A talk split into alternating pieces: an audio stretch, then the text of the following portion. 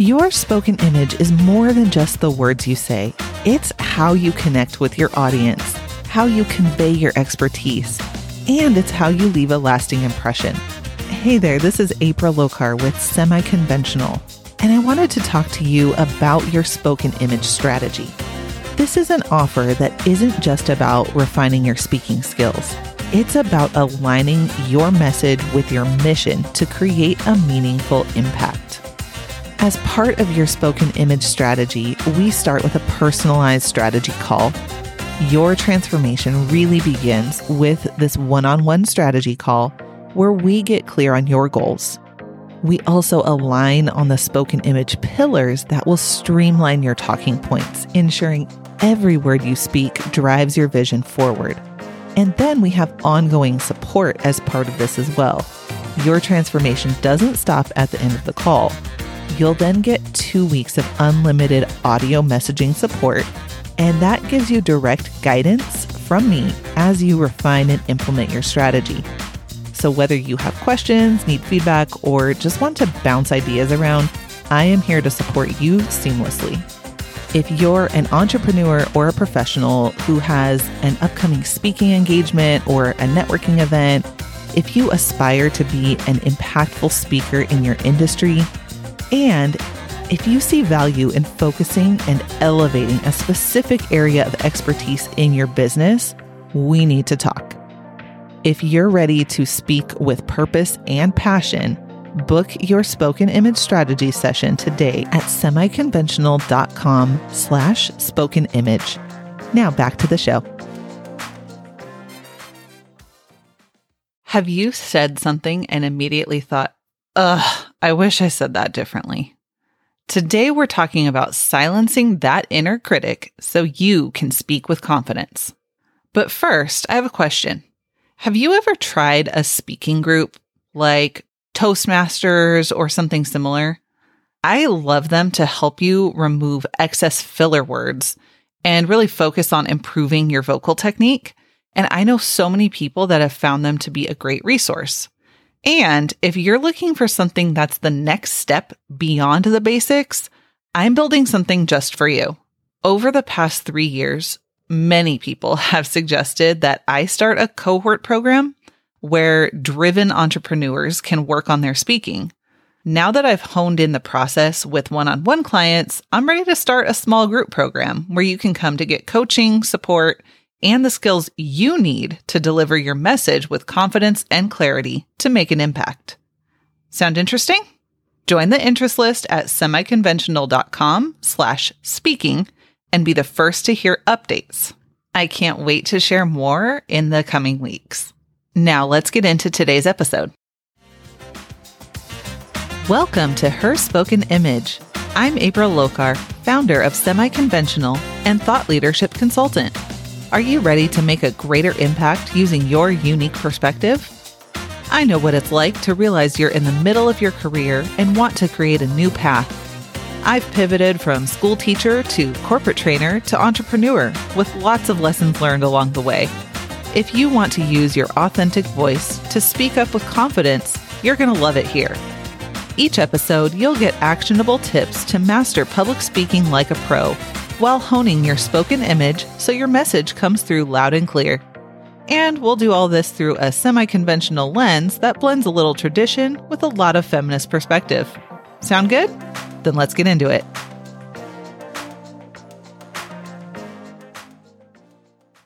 Speaking with confidence is about more than just saying things loudly and clearly and being super rehearsed and ready to go.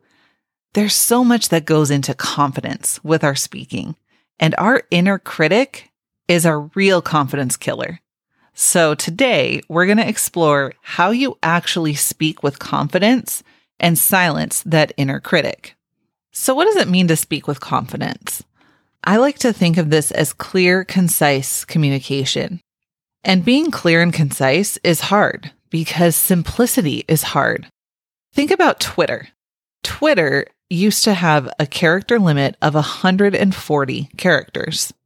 Now, back in 2017, even they switched it to 280 characters because being so concise that you can say what you want to say in 140 characters is really tough.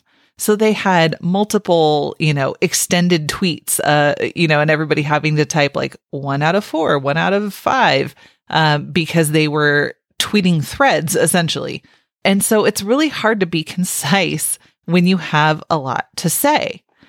That said, when you're truly confident in your message, you don't need extra words. You just need the right words.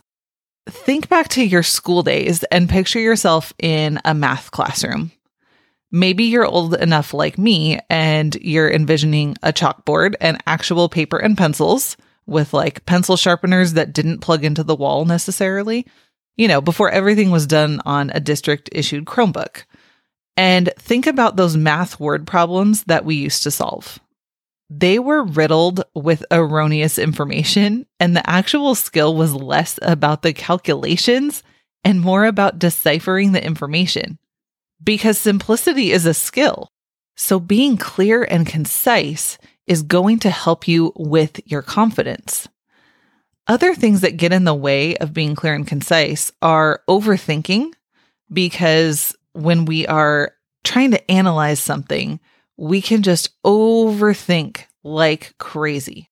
And you might add a qualifier to your statement, and before you know it, you are so far away from your original point that you have lost sight of where you even started.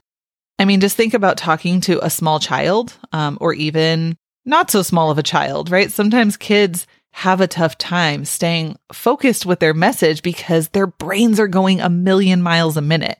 And a lot of times we do that too, especially in a stressful situation or what's perceived to us as stressful where we have a big presentation or a talk or we press record on social media. And the other thing that I think gets in the way is a fear of being misunderstood.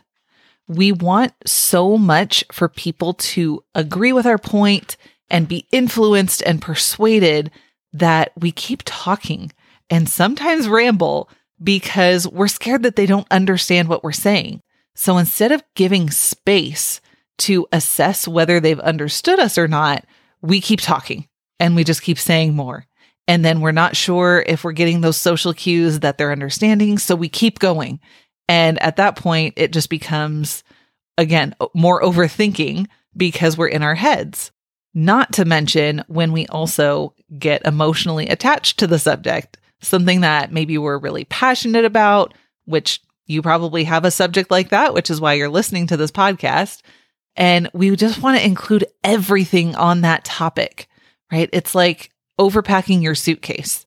You have so many things that could come in handy. So you try to pack them all when really you could have probably just gotten away with like a handful of clothes in a backpack for your couple of days stay and it would have been just fine. Your load would have been heavier. You would have had way more space to handle other things. And speaking is a lot like that too, right? Don't try to include everything in your speaking suitcase. Just keep it simple and try to keep it to backpack size. And full transparency, that's not an analogy I've ever thought of before, but I totally think it works here. So we're keeping it. Now, another thing to consider when it comes to your confidence is body language. If you've ever heard people talk about doing, you know, the superhero pose, um, and really trying to put yourself in that confident state of mind, there's a lot that goes into body language.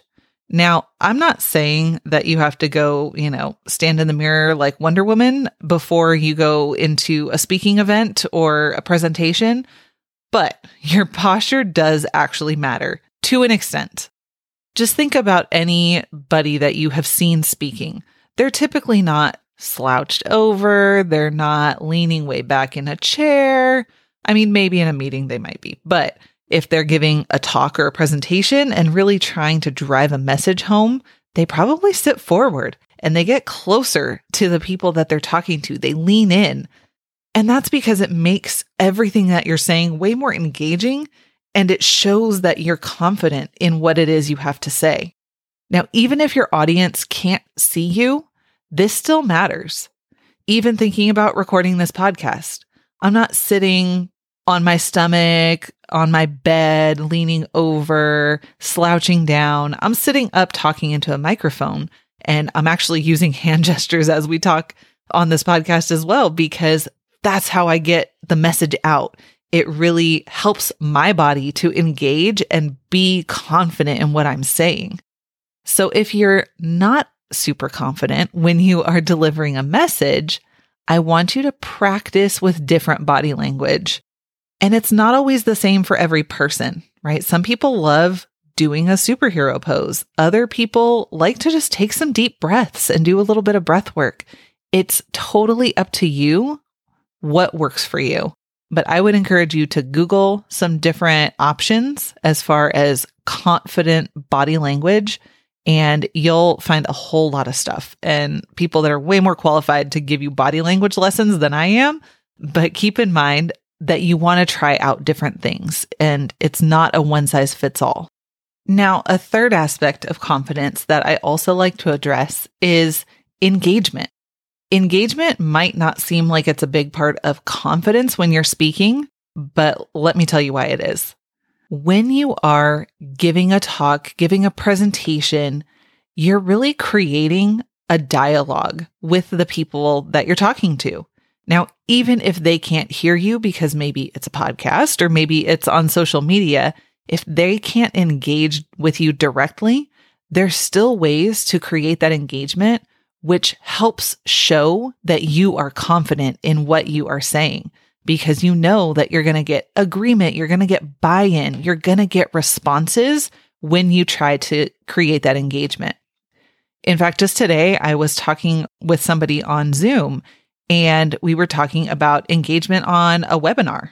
And they said that this was something they actually hadn't quite considered uh, going into the webinar that they're going to be delivering.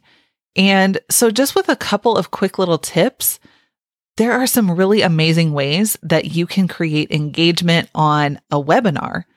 Something as simple as, you know, you're going over a key point and maybe using an example to illustrate that. And then you can just say, Hey, a quick show of hands. Who's had a similar experience? Or you can say, if you can relate to this, type that's me in the chat. Anything along those lines will help to get them involved in what you have to say. And that will boost your confidence because you're going to get buy in. If people are sitting there listening to what you have to say, they're going to buy into it, especially if you're using stories and examples. Now, if you're doing a more casual or informal talk where maybe you want people to actually respond to you, make sure you use open questions and not questions that can be answered with a yes or no. If you ask in a room full of people, have you had a similar experience? You're going to get like head nods or like a yeah from a quiet person in the back of the room, maybe. But if you ask who's had a similar experience or who can share a similar experience that they've had, right? Those are different ways to get a different kind of engagement to show people that you want to have an actual dialogue and it's not just you presenting at the front of the room. So, some things to keep in mind as far as engagement goes. And again, when you create that engagement, it helps boost your confidence and the audience's confidence in you because they can tell, oh, this is someone that's practiced. They know what they're talking about. They're getting our buy in. People can really read into that and they become more confident in you as a speaker when you engage them as well. They'll know it's not an over rehearsed, scripted talk that you're just reading through in your head, right? You're actually looking for them to be involved.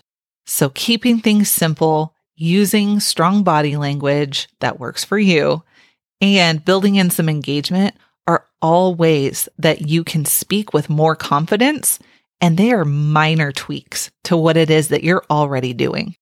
Now, even when you are speaking with confidence, your inner critic is going to show up at some point. It does for all of us all the time. And there's a couple of things that you can do to quiet that inner critic, especially if you have trouble quieting your inner critic. The first thing I want you to do is to listen. Listen to what it's telling you.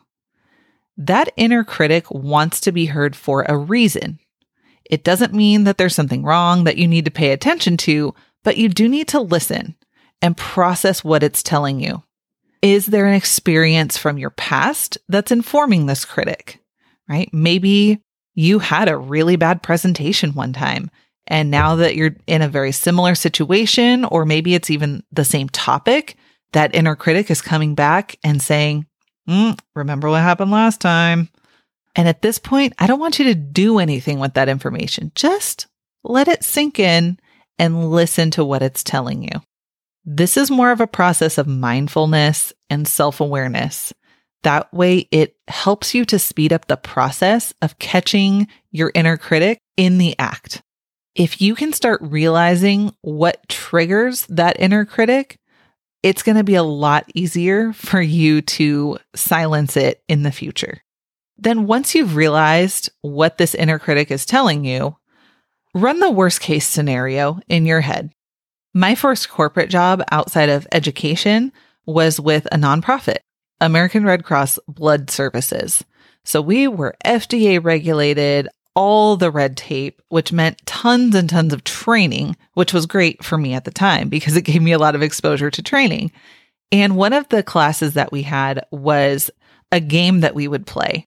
And the whole point of this game was to help the learners understand what the worst case scenario was if they did something as simple as washing their hands for 20 seconds instead of 30. Now, this was also before pandemic times and before everybody in the world realized how important hand washing with the proper technique was. So we spent so much time walking through these very simple steps in our standard operating procedures. And then when we played this game, we would go through what's the worst that could happen? And so in groups, they would have a scenario and they would have to run through like, hey, how bad could this be? Now, because we were talking about blood bank related business, really the worst case scenario always ended up in a patient death. So that's bad, right? And that was kind of the point of that game was to get them to see that even something as simple as, you know, opening the package the wrong way could potentially introduce bacteria into the blood product and that could harm someone who's sick and cause a patient death. Right. And I'm saying that kind of lightly right now, but obviously we talked in depth about that in the class.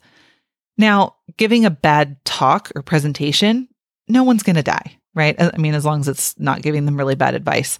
But generally speaking, no one's going to die if you give a bad presentation. So when you run through the worst case scenario of what could happen if you give a bad talk and you give into that inner critic and all the bad things it has to say, just think about what's the actual worst thing that could happen.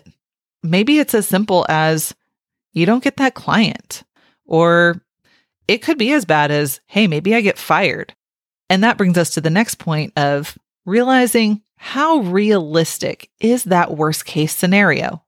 How many people in the world have gotten fired from one bad presentation? I'm sure there's some, but it's probably not you. So as you're thinking through worst case scenario, really give your logical side of your brain a moment to say, I mean, is that realistic? Is that something that we're actually afraid of? Or is that just like completely out there? And if it happens, we probably have bigger issues. This is a game I also like to play with my kids. If they're worried about something, I'll say, Hey, what's the worst that could happen? if you don't finish this thing, maybe it's homework. What's the worst that could happen? Okay, you get a bad grade. Great. And then what? Right? They're not old enough for grades to really matter at this point. So, okay, you do better next time. Right? As long as you gave your best, that's all you can do. And that's all you can do as well, right? Is give your best when it comes to this talk and not let your inner critic derail you. Another way we can avoid this inner critic getting in our way is shifting our language. Oftentimes, our inner critic will tell us things like, I'm not a good public speaker. I want you to shift your language. There's something called the power of yet, right? So anytime your inner critic tells you something and you sit there and you listen to it, add yet to the end of what your inner critic has to say.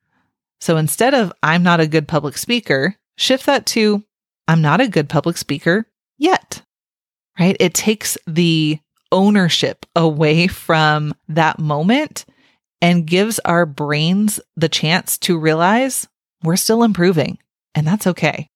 Another shift in language that you can make is getting away from always and never. Our inner critic will often say things like, You always do this wrong, or you never get the client when you give this presentation, right? Those are types of things that we can imagine hearing from our inner critic. Now, almost never is any of that true.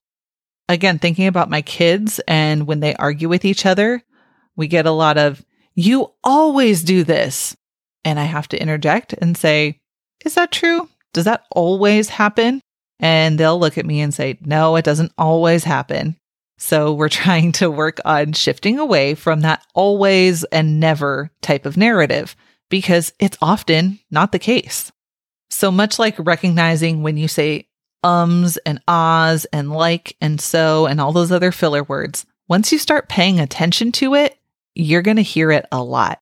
So pay attention to what your inner critic has to say and journal it if you need to, right? If that helps you to recognize when this is happening in the future, it can be really, really helpful to just write it down. Again, paper and pen type of notebook or just in a Google Doc or make a voice note on your phone. Get it down anywhere so you can listen back to all of those places that you have found your inner critic giving you really bad advice.